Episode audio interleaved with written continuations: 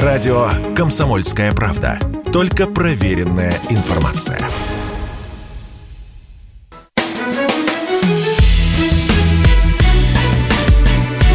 Бофт знает.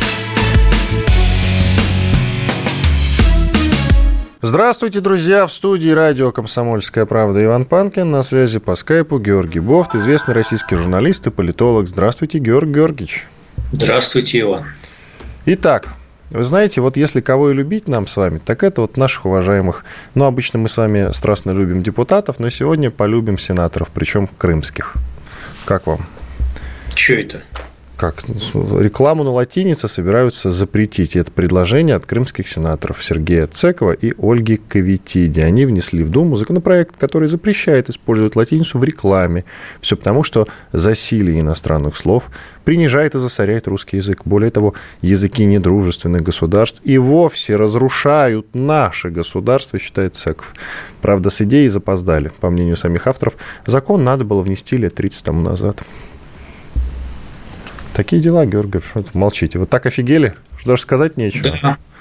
И, кстати, давай, давай, давайте добавим масло в огонь. Ведь ну, мы ну, используем, мы используем как минимум две латинские буквы сейчас. Это Z и В. В, которая выглядит как галочка, может а не как быть, W. Может быть, они хотят, может быть, они хотят подвести подкоп под военную спецоперацию тем самым. А, хотя это не реклама. А, мне кажется, что мы продолжаем рубрику из серии а, «Все остальные проблемы в стране решены». Поскольку ни по каким другим вопросам, видимо, депутатам и сенаторам тоже не дают проявлять инициативу без команды сверху, они копаются в каких-то уже дошли до мышей. Вот, и про мышей выносят законопроекты. Георгий, ну, это крымские сенаторы. В Крыму все хорошо. Крыму все отлично. Давайте, в Крыму все хорошо. Да. хорошо. Давайте спросим. Давайте спросим я, не наших... был, я не был в Крыму очень давно, с начала 90-х годов. Ну, самый, вот, самое время побывать. А чего не были-то? Почему не ездите в Крым? Как не патриотично? Пока подожду. Чего вы подождете? Все, в Крыму ну, все пока спокойно. Подожду, пока, пока подожду. Пока подождете. Ну хорошо, давайте у людей спросим, как они относятся к инициативе. Я только уточню, друзья, что а вот эти оба сенатора, они все-таки имеют в виду рекламу. Ну, хотя начать с рекламы, а потом уже, наверное, и дальше пойдут. Так вот, друзья, вы за эту инициативу или против? Запретить латиницу в рекламе? Да или нет? Напишите, пожалуйста, плюс 7 967 200 ровно 9702. 967 200 ровно 9702. И отдельная просьба. Пишите сначала только да или только нет. А потом уже можете, если хотите что-то добавить, следующим сообщением уже отправлять дополнительные какие-то свои мысли по этому поводу. Георгий Георгиевич, но ведь э, в принципе, как вы считаете, может дойти до того, что запретят латиницу в принципе? Ну, список того, чего у нас все время запрещают, он же неуклонно растет. Поэтому, когда уже кончится то, что э, запретили, начнут расширять этот список за счет того, чего еще можно запретить. Э, ведь э, используют латиницу чаще всего потому, что речь идет о каких-то брендах.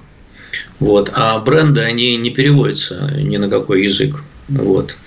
Если так сказать, это устоявшийся бренд, то он э, используется именно в таком виде, в каком он, так сказать, э, используется. Ну, там, не знаю, классический пример какой-то Adidas, да. Или Google. Или Google, да. Ну, ну даже, в бренд, степени, да. даже в большей степени, даже в большей степени Adidas или там Nike какой-нибудь или еще что-нибудь. Вот э, его же не пишут э, кириллицей, потому что это бренд. Вот, поэтому используют латинские буквы. Что тут проще-то? Может, это они не знают, до сенаторов дослужились, а таких простых вещей не разумеют. Странные люди какие-то. Как вы считаете, вот это пока еще предложение, законопроект, который они составили, написали в Думу, отправили, он может превратиться вот в реальный законопроект, и вот Дума все, что... в, в чтениях его утвердит? У нас, у нас всякая глупость может превратиться в законопроект, поэтому и этот законопроект тоже может превратиться в закон. Хм. Это на самом деле меня пугает, откровенно говоря, Георгий Георгиевич, вот Почему? если честно. Ну, как-то вот, э, ну, давайте запретим воздух, которым мы дышим. Как помните, в Чиполлино. Ну, подождите, подождите, надо же не все сразу, Да, постепенно. постепенно. У них должен быть свой какой-то э, размер хода. Сначала запретят латиницу, потом еще что-нибудь запретят. Ну, нас же все время что-то придумывают, что Нет, а в запретить. Чиполлино там был налог, по-моему, на воздух. Налог можно ввести, Георгий Георгиевич. Налог на, На воздух. кислород, можно, да. Можно, да, можно ввести налог на воздух. Что никто не предложил? Такая же вещь. Ну, для этого, для этого они должны прочитать сказку Чиполлино, может, они ее не читали. А вы знаете, она в Италии не популярна. Они любят Италию, как мы все знаем. Вот многие наши депутаты и сенаторы Италию любят больше, чем Россию, как известно. Теперь только, теперь только Крым будут любить. Теперь только Крым. Да дай бог, чтобы Крым полюбили, наконец. А то я что-то многих депутатов э, в Крыму не наблюдаю, если честно. А вы там Но- часто бываете? В Крыму я много читаю социальные сети разных депутатов и сенаторов, Георгиевич. Вы меня недооцениваете. Я много телеграм-каналов читаю. Я на Володина подписан, чтобы вы знали. Вот просто к сведению. Я все, я на Медведева подписан, чтобы вы Вам знали. надо, вам, надо, вам надо просто молоко давать за вредность. А я не знаю, почему до сих пор никому мат не хватило молоко мне действительно давать. Ну, в Ну принципе, или хотя бы кефир. хотя бы вот именно. Ну ладно, я все-таки надеюсь, что разум-то возобладает. К тому же, вот вы не ответили на вопрос, э, чуть Как? поспешили.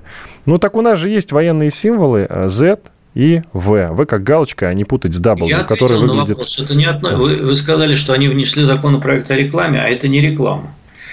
А, Z и... э, В смысле, значит, а подождите, есть так называемые рекламные, они называются, рекламные бил- э, эти, билборды, да, рекламные Да. проспекты их еще называют. Они Да. как бы называются рекламными. Все, что на Мгм. них висит, это реклама. И там часто висят герои спецоперации. На них часто нашивка Z или V. А, ну а как же? А, ну, значит, они просто не подумали. Не А, подумали. Ну, бывает, что подумаешь, подумаешь, не подумали. Простите за тавтологию. Действительно, это же сенаторы. Это часто бывает с нашими депутатами и сенаторами. Они сначала делают, а потом думают. Или вообще не думают, а просто делают. Ну, что тоже, в общем-то, неплохо. Все-таки есть же человек слова, му- мужик э, дело, мужик слова, да? Они могут... Два они разных могут мужика, нести- как известно. Подождите, они могут нести ко второму чтению специальную поправку какую-нибудь, которая оградит спецоперацию. А, Ну, о чем же еще говорить в Думе? -то? Больше не о чем. Других законов э, уже все приняты, другие законы. Больше делать нечего, только это обсуждать. Поэтому можно специально поправку принять о том, что буквы Z и V там еще О какая-то, но О, она и в русском алфавите есть. Вот, а, значит, э, их можно освободить от этих ограничений, например. Это можно дебатировать об этом полдня, например. Слушайте, а почему тогда, я не знаю, другие языки не запрещать? Давайте вообще английский запретим изучать. Давайте. Английский, английский уже вывели из э, числа обязательных э, предметов для сдачи ЕГЭ, поэтому к этому тоже идет все. Но вообще э, по сталинской традиции, когда накануне Второй мировой войны изучали немецкий язык, надо всегда изучать язык э, главного потенциального противника, поскольку у нас главный потенциальный противник считается Америка, то, соответственно, надо изучать английский язык. Я думаю, что до этого не дойдет, чтобы его У нас запрещать. вообще-то много врагов. У нас страны НАТО враги, а там разные языки. Итальянский, Да друзья, вообще- учите. Мы вообще врагами окружены. Э, э, Да. Вот тут- никакая ирония У неуместна. нас даже ни, одна- ни одного друга не осталось, э, один остался. Китай. и Северная Корея, Беларусь. Я, видите, уже сколько насчитал. Злой вы. Полно у нас друзей. И вообще Владимир Путин недавно говорил, что у нас на всех континентах есть друзья. Я Путину верю, а не вам, чтобы вы знали. Но давайте еще немножко про англицизмы. К тому же Думский комитет по культуре не так давно, кажется, готовил тоже интересное предложение. Елена Емпольская, это его глава комитета в смысле, призывала повсеместно бороться с англицизмами и создавать национально ориентированную среду. Что имела в виду госпожа Импольская? Я понимаю, что я сейчас буквально пытаю вас, Георгий Георгиевич, но все-таки постарайтесь перетерпеть, Знаете, пофантазировать. В прошлом году ну, и в этом, говорят, тоже э, в Казахстане были такие летучие языковые отряды, которые Да, да, следили, да. что Языковые патрули. люди, Да-да. люди, значит, говорили на казахском языке. В принципе, можно пой- пойти по этому пути и создать летучие отряды мобильные. Мы в прошлый раз обсуждали эту тему по Классно. отношению, к нетрадиционным ориентациям можно создать языковые патрули, вот из казаков, например. Не-не, все, эта тема пройдена. У нас тут уже новые есть интереснейшие предложения от сенаторов. Ту тему оставляем. Все, дела давно минувших дней, Георгий Георгиевич. Давайте уже с англицизмами бороться. Вы классную идею подкинули. Слушайте, а сейчас прослушают. Да, вот сейчас подслушают нас реально и возьмут и патрули создадут. Вы патрули, поосторожнее. Конечно, вы конечно. поосторожнее. Людей надо, людей надо занимать. Людей надо чем-то занимать. Особенно на, в первую очередь в эти патрули надо направить тех, кто работал на ушедших иностранных компаниях. Кстати. А, вот, да. Они остались без работы, компании ушли. Значит, вот пусть идут в патрули и борются с англицизмами. Кстати, как вариант. Нам а, из Нижнего Нижегородской области, извините, подсказывают. Индия, Вьетнам еще наши друзья. Вот видите, вы не видите друзей. Да, да, да в, да. собственном окружении. И это, кстати, ваш минус, Георгий Георгиевич, я считаю. Вы вообще скептик, евроскептик даже, я бы сказал. Ладно, у нас минута остается до конца. Далее мы, конечно же, еще обсудим а, заявление Владимира Путина о том, что людям, людям в новых регионах России нужно почувствовать преимущество от жизни в России обязательно. И Франция начала работу по созданию спецтрибунала над Россией. Ох даже тяжело. Иван Панкин, Георгий Бофт. Э, все наши программы, как известно, сразу же после эфира оказываются в специальном разделе «Бов знает» на нашем сайте radiokp.ru. Ну и, конечно же, если вы любите иногда гулять по YouTube, э, не проходите мимо э, канала «Радио Комсомольская правда» и подписывайтесь и смотрите нашу программу там. Иван Панкин, Георгий Бов. Радио «Комсомольская правда». Никаких фейков, только правда.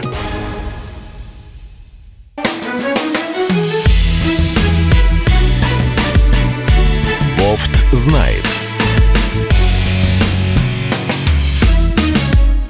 Иван Панкин и Георгий Бофт, известный российский журналист и политолог. Мы продолжаем. С вашего позволения еще немножечко вот продолжим тему, потому что есть вопрос в нашем общем чате для сообщений. Из Ставропольского края человек не подписался. Читаю. Доброго вечера, Иван и Георгий Георгиевич. А вам не кажется, что такими запретами мы бодро встаем на дорожку, с которой начинала свой фашистский путь Хохляндия? Не хочет отвечать Георгий Георгиевич. Я задумался. Вы задумались. Это уже хорошо. Ну, мне не хочется э, говорить, что наша страна встала на фашистский путь, честно говоря. А, не, вот, подождите, не хочется, вопрос звучит хочется... так. Вопрос звучит да. так. А вам не кажется, что такими запретами мы бодро встаем на дорожку? Вы знаете, есть э, другие термины, которые описывают э, эту бодрую дорожку. Вот. Есть термины такие, как тоталитаризм, есть термины такие, как э, а, авторитаризм, наконец, просто диктатура. Сейчас, а, конечно, идет усиление цензуры. А, усиление цензуры идет во всех странах, когда идут военные действия, это безусловно. И наша страна не стала исключением. Но когда это доходит до маразма, вот. От этого, конечно, становится грустно и печально. Потому что у нас очень много любителей, которые а, занимаются тем, что а, товарищ Сталин, которого многие любят, а, называл перегибами на местах. Вот. И эти перегибы на местах порой калечат миллионы жизней. Так бывает. Но все равно в целом-то жить стало лучше, жить стало веселее. Не так ли, Георгий Георгиевич? Улыбнитесь. Уже, жить, стало, жить стало, безусловно, безусловно, веселее. Не сказать, чтобы лучше, но это такое веселье, знаете, из разряда драматического театра или черной комедии, может даже сказать вернее. Мне нравится больше определение черной комедии. Вот жанр, в котором мы живем, это такой нуар. Есть еще другие термины. Трагикомедия и драмеди даже. Это уже что-то новое. Ну да ладно, ну, все. Это, это богатейство, богатство жанров мы еще почувствуем на себе. Итак, друзья, подводим итоги нашего голосования по этому поводу. Запретить латиницу в рекламе, да или нет? Нет. 60% наших слушателей. Всего 60, Георгий Георгиевич, представляете? Ну, то есть мы близки к тому, чтобы запретить. Чего такое расстроено-то ну, сегодня, в самом деле? Все мы всегда близки к тому, ведь если, если, например, всегда в обществе в нашем проводить опросы с э, главным словом запретить или разрешить, э, то мне кажется, что всегда бы победило слово запретить. С чем Почти. вы это связываете? Мне, мне кажется, что это связано с тем, что у нас вообще очень такая э, развита даже не культура запретов, а традиция запретов, историческая традиция запретов. У нас не получило развития вот эта вот э, штука, которую провозгласили в самом начале постсоветского времени, что все, что не запрещено законом, должно быть разрешено. А, и э, в этом плане понятие свободы в нашем обществе, оно не проработанное, оно не имеет таких глубоких исторических корней. А, у нас скорее вместо свободы это вольность, воля. Но свобода в ее, так сказать, ненавистном нам теперь западном понимании, оно скорее в обществе отсутствует, чем присутствует. Так вот, Поэтому, поэтому очень многие любят все ограничивать. И считается, что если что-то запретить, то это сразу из жизни исчезнет. Это не так. Согласен полностью с вами. Не исчезнет, а наоборот, потому что известно, запретный плод сладок. Идем дальше, наконец. Франция начала работу по созданию спецтрибунала над Россией. Министерство иностранных дел Франции, между прочим, сообщило об этом, о начале работы по созданию специального трибунала в отношении России из-за якобы совершенных преступлений на Украине. Георгий Георгиевич, ну какие перспективочки у них, скажите, пожалуйста, у французов? Дело в том, что дело, дело в том, что не только Франция начала работать над этим трибуналом. Европейская комиссия во главе с Урсулой фон дер Ляйн тоже выступила да, с инициативой. Это, это такое предварительное, оно еще не оформлено окончательно, предварительное решение Европейской комиссии. Они пытаются создать действительно такой механизм. В том числе они отсылают э, к резолюции Генеральной Ассамблеи ООН, которая была принята, по-моему, 15 ноября текущего года, где помимо э, упоминания о создании механизма взимания репараций, упомянут и, так сказать, вот в данном случае возможность создать некого международного трибунала или суда по вопросам военных преступлений, совершенных на Украине. Ну как, э, представители нашего ООН тогда говорили о том, что это не имеет юридической силы прямой. Прямой юридической силы это действительно не имеет. А в то же время у Организации Объединенных Наций есть же Международный суд, который заседает в Гааге, это не путать с э, трибуналом.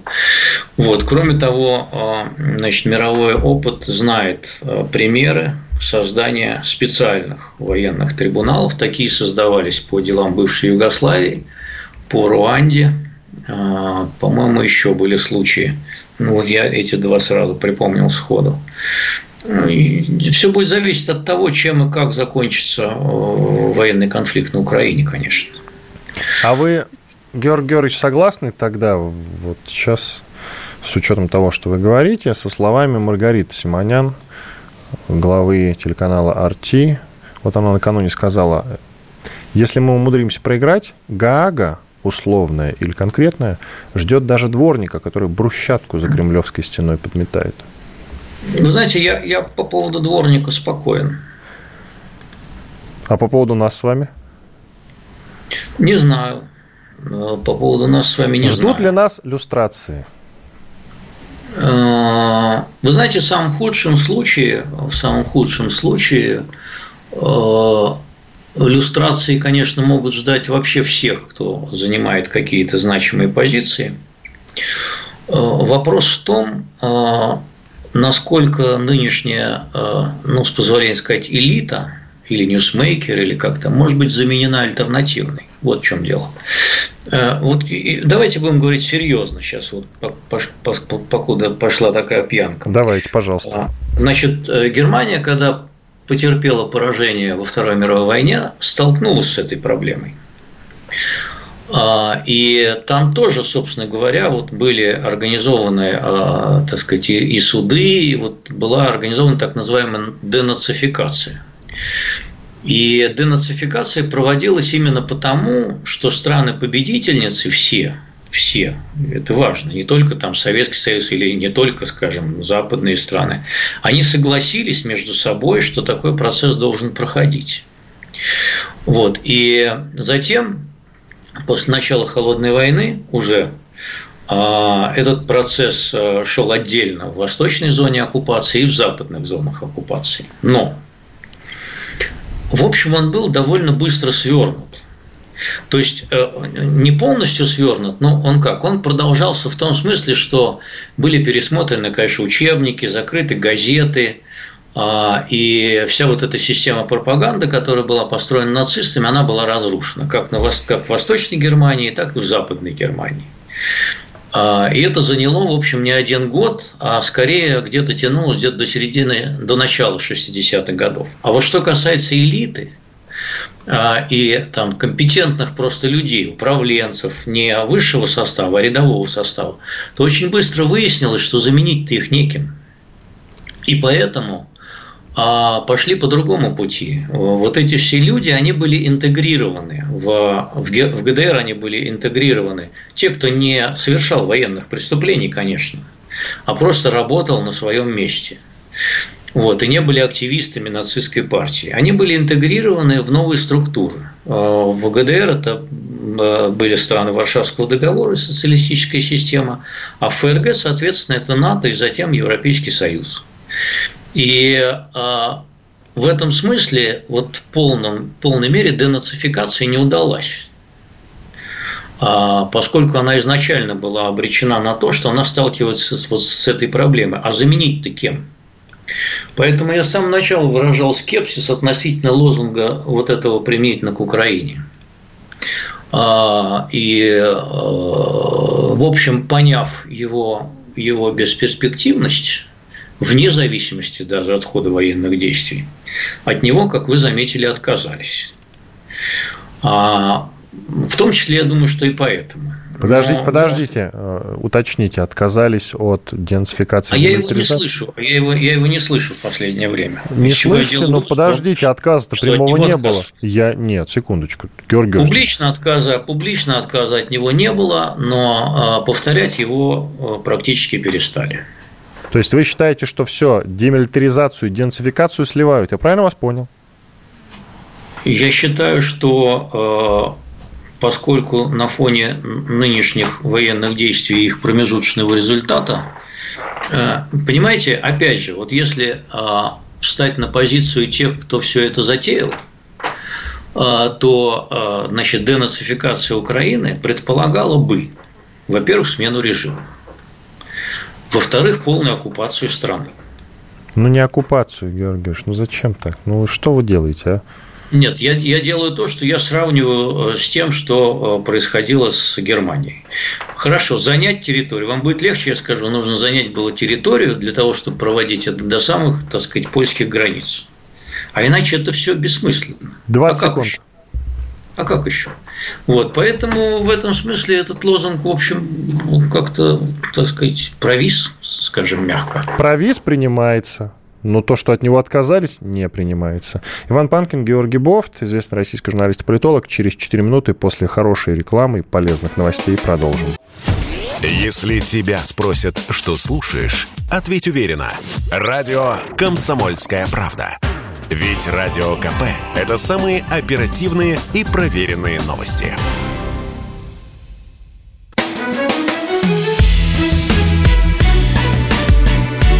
Бофт знает.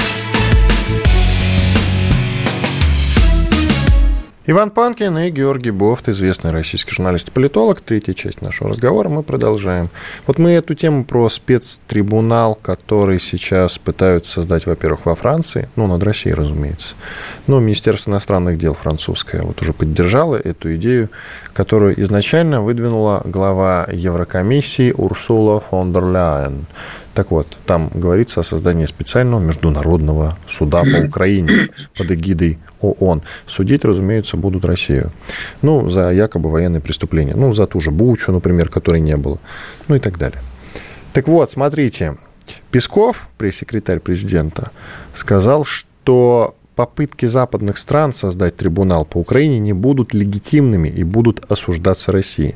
Мне первый момент нравится. Не будут легитимными. Не будут? Ну, мы возвращаемся к точке, откуда пришли. Эм, история. Нет, юридически, знает, юридически этот документ что-то будет значить, вот этот вот так называемый трибунал. Хорошо, что, что, что значит юридически, что значило, а, что значили приговоры Гаагского трибунала там, ну, Милошевич... Тюрьму, расстрел, ну, там смертная казнь. Милошевич не, Милошевич не, там никого не расстреляли никого не э, казнили. Кто-то, кстати, а, вот э, от югославской страны, кто-то застрелился прямо в Гаагском суде. Было и ну, такое. Другое, другое, другое дело, да. Милошевич скончался при таинственных обстоятельствах, есть версия такая, что э, его, в общем, помогли ему скончаться, поскольку э, там не прокатывало э, такого однозначного обвинительного приговора, на самом деле. Вот. И что значит легитимные? В Сербии, на самом деле, Милошевича до сих пор очень многие уважают.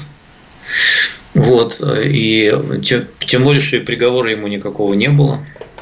А, э, трибунал по Югославии вынес приговоры не только в отношении сербов, кстати говоря. Там были осужденные и хорваты, и представители некоторых других а, национальностей, участвовавших в той гражданской войне, хотя огромный перевес именно в пользу сербов, да. А, по Руанде э, там был тоже спецтрибунал по Руанде, и там были осуждены виновные в геноциде. Легитимные или нелегитимные – это вопрос для будущего, на самом деле. Сейчас еще об этом рано говорить. Потому что, во-первых, военный конфликт не кончился, и мы не знаем, чем он кончится. Победа России, я знаю. Спойлер. А, если он кончится именно таким образом, а, то встанет другой вопрос, будет ли эта победа признана. Всякая это пофигу. победа должна. Это пофигу уже. Хорошо, вы будете говорить сами, тогда говорите дальше сами. Нет, ну, Значит, Георгий, я ведь вас заметил, всякая, сейчас не перебивал. Всякая победа, всякая победа, всякая победа в любой войне, в военном конфликте или в военной спецоперации должна, была, должна быть зафиксирована каким-то документом, а, под которым должна в том числе да, подпись стоять другой стороны. Это либо должен быть акт о капитуляции, либо мирный договор. А, в отсутствие э, этих документов а, военный конфликт не считается законченным. Понимаете? И поэтому нельзя говорить о том, что в войне э, в Корее победила Южная Корея или Северная Корея. Конфликт не закончен. Там нету ни мирного договора, ни соглашения о прекращении огня. Там есть замороженный конфликт. Это не победа никакой страны. Вот, э, там можно говорить о поражении, которое потерпели Соединенные Штаты в этом, в этом конфликте, поскольку они оттуда, с позором убрались в результате из Северной Кореи под ударами э, китайской э, народной освободительной армии. Вот. И, значит, после окончания военного конфликта уже будут разбираться те, кто будут победители или проигравшие, соответственно, как поступать с теми, кто совершал военные преступления и, соответственно, и судить тех, кто совершал их либо с той, либо с другой стороны. А что касается легитимности, то, значит, э, еще раз говорю, что есть э, резолюция Генеральной Ассамблеи ООН, которую попытаются сделать именно основой этой легитимности. Удастся или нет, я не знаю. А что вот вы Песков скажете? Считает, что, Песков считает, что нет. Вот, Песков считает, что нет, а, а другие считают, что да. Я скажу, что я пока не знаю, потому что это зависит от того, чем кончится военный конфликт на Украине. А как насчет Афганистана? Вот вы сказали, что все должно быть запротоколировано. Это, конечно, мудро. Американцы ну, что, убежали, что американцы убежали из Афганистана. Там вроде как победили талибы. Победили талибы? А что касается Вьетнама, были заключены, напомните, я просто не помню, какие-то вот документы смотрите, подписаны кем-то? Смотрите, значит, а, по поводу Вьетнама победил Вьетнам, и были подписаны Парижские мирные соглашения. И это зафиксировано там, соответственно. По поводу Афганистана, можно сказать, что победили талибы, поскольку они взяли власть в этой стране. А, это был внутренний конфликт, в который вмешались американцы, посадили свое марионеточное правительство, которое было в результате а, военной победы талибов свергнуто. А, перед тем, как американцы ушли, были подписаны соглашения, в том числе с талибами, о том, как будет происходить уход и как будет происходить дальнейшее, так сказать, действие. И а, в этих соглашениях талибы действительно брали на себя некоторые обязательства. Вот, поэтому формально там были подписаны некие бумаги. Георгий Георгиевич, немножечко вернемся к началу нашего разговора. Я имею в виду к началу программы.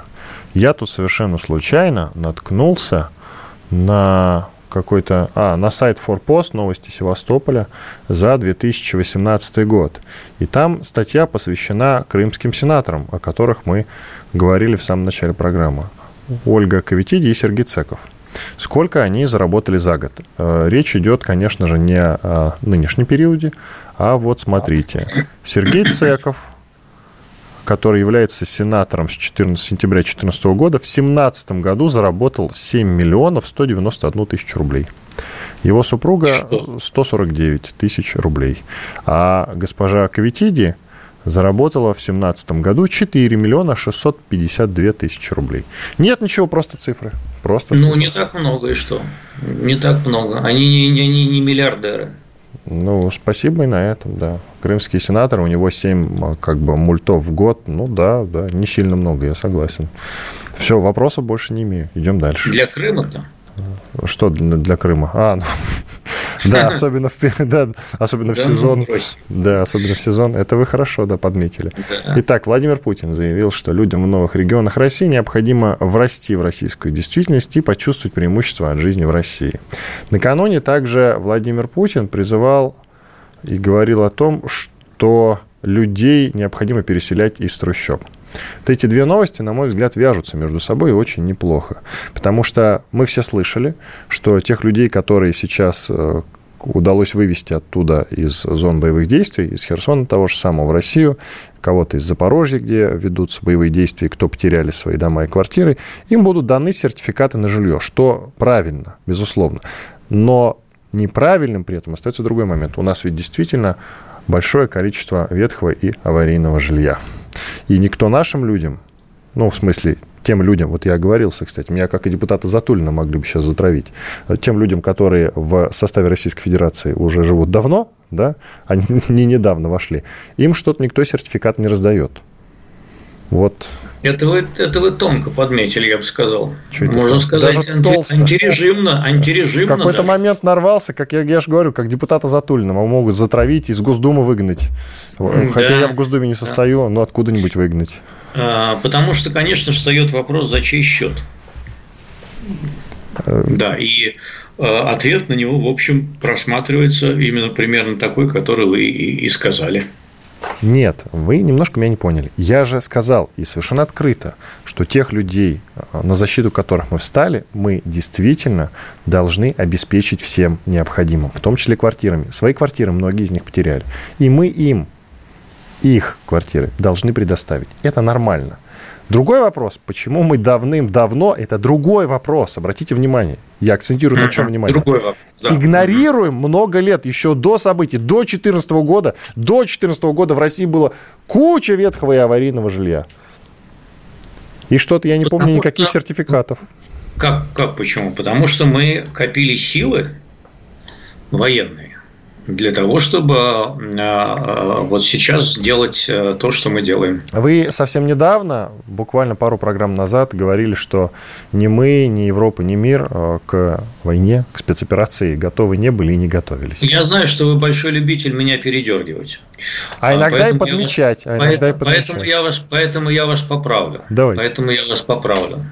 Минута мы у нас, у нас том, минута, пожалуйста. Мы говорили о том, я говорил о том, что нехватка вооружений в Европе говорит о том, что они не готовились к большой войне, а, обычными видами вооружений по типу Второй мировой войны. Вот что я говорил. А про нас я вообще ничего не говорил. А мы оказались, готовились. Но вы же помните, как и в случае с Польшей, все бы лучше перепроверить. Я потом после программы найду тот выпуск да, и переслушаю да, да, да, на всякий случай. А то вдруг я окажусь прав, как и в случае с Польшей, кстати. Обязательно. Говоря. Это бывает очень редко. Иногда я... оказываетесь, вы раздуваете эти единичные случаи до неимоверных размеров. Уже конечно. два за последние три программы. Какие единичные, Георгий Георгиевич? Иван Павлович, Георгий Бов. Дважды за последние, я бы сказал, три года. Так, да, все там было, я просто игнорировал их, чтобы не обижать уважаемого человека. Да, да и сейчас нет желания такого. Иван Панкин и Георгий Бофт. Э, уходим на перерыв, уже после перерыва продолжим. Иван Панкин, Георгий Бофт. Радио «Комсомольская правда». Мы быстрее телеграм-каналов.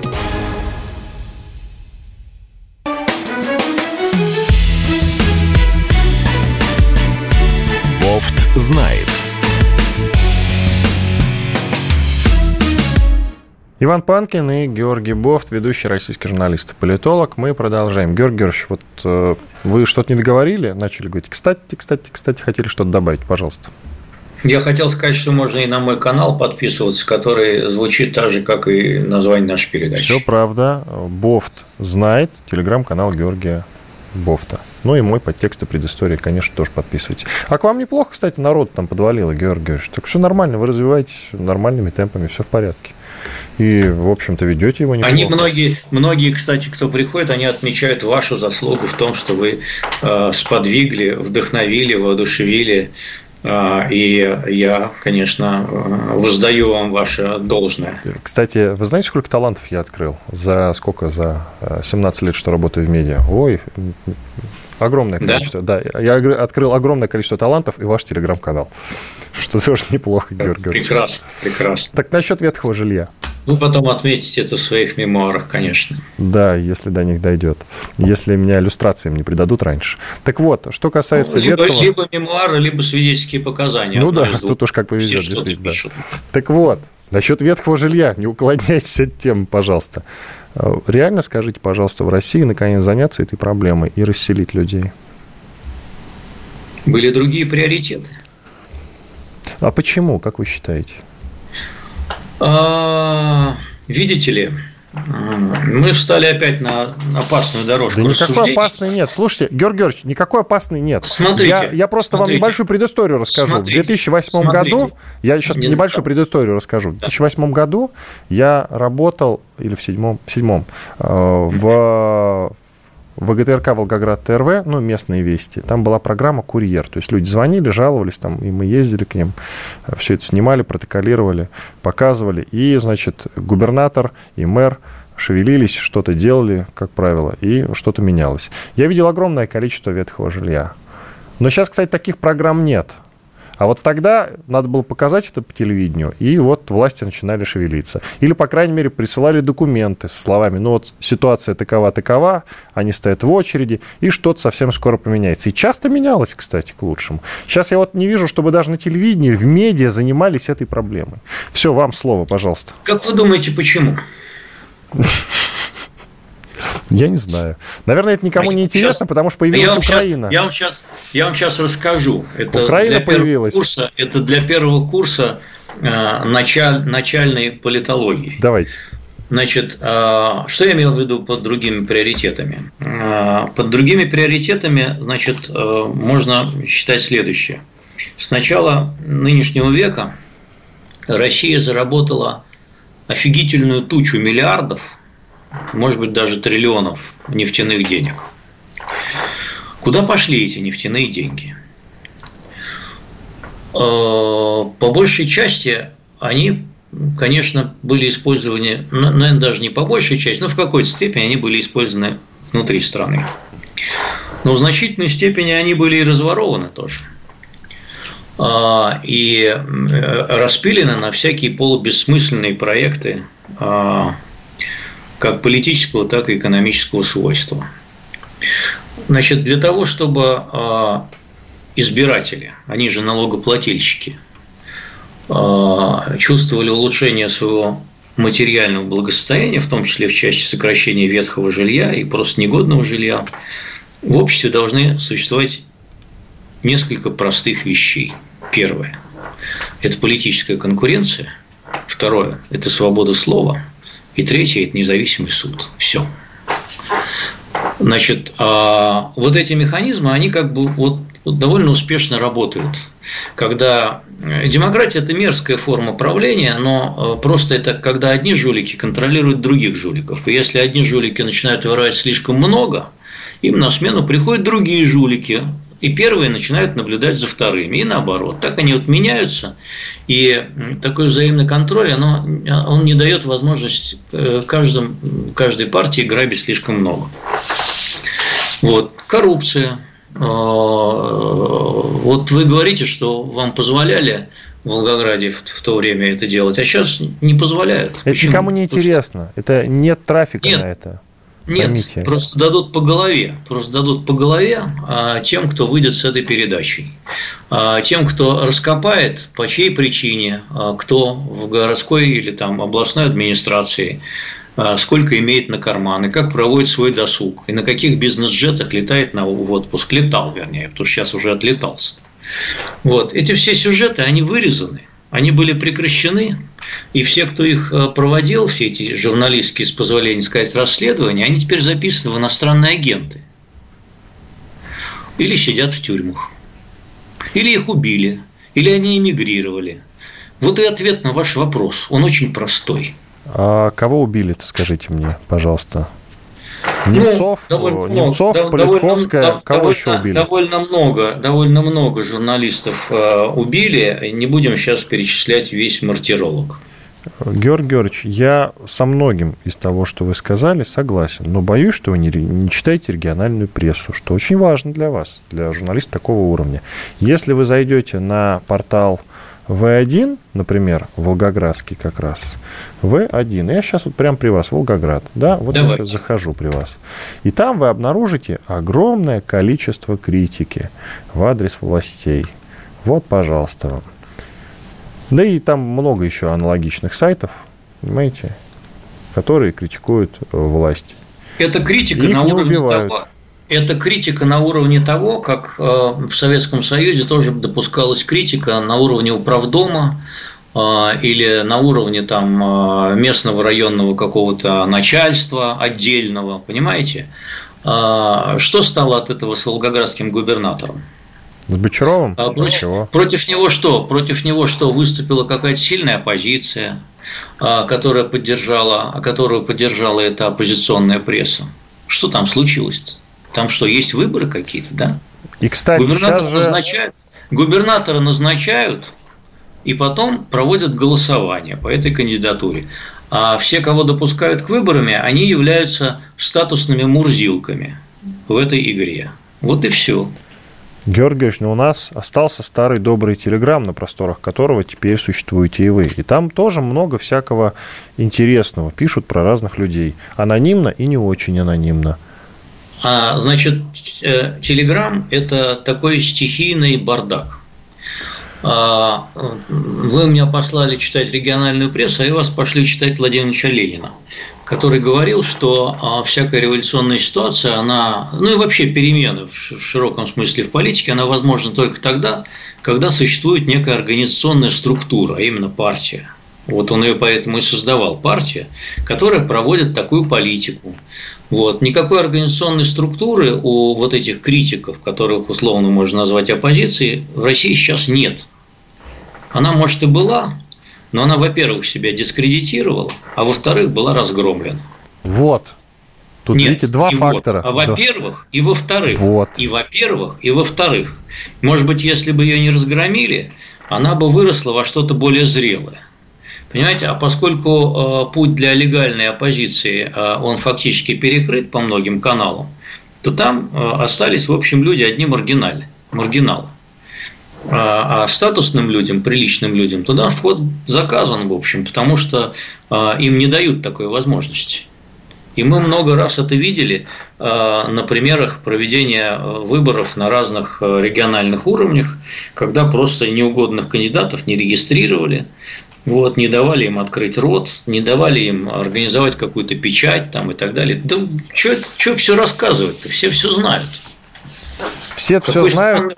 Спасибо. Почему у нас много, почему у нас много ветхого жилья? Странный вопрос.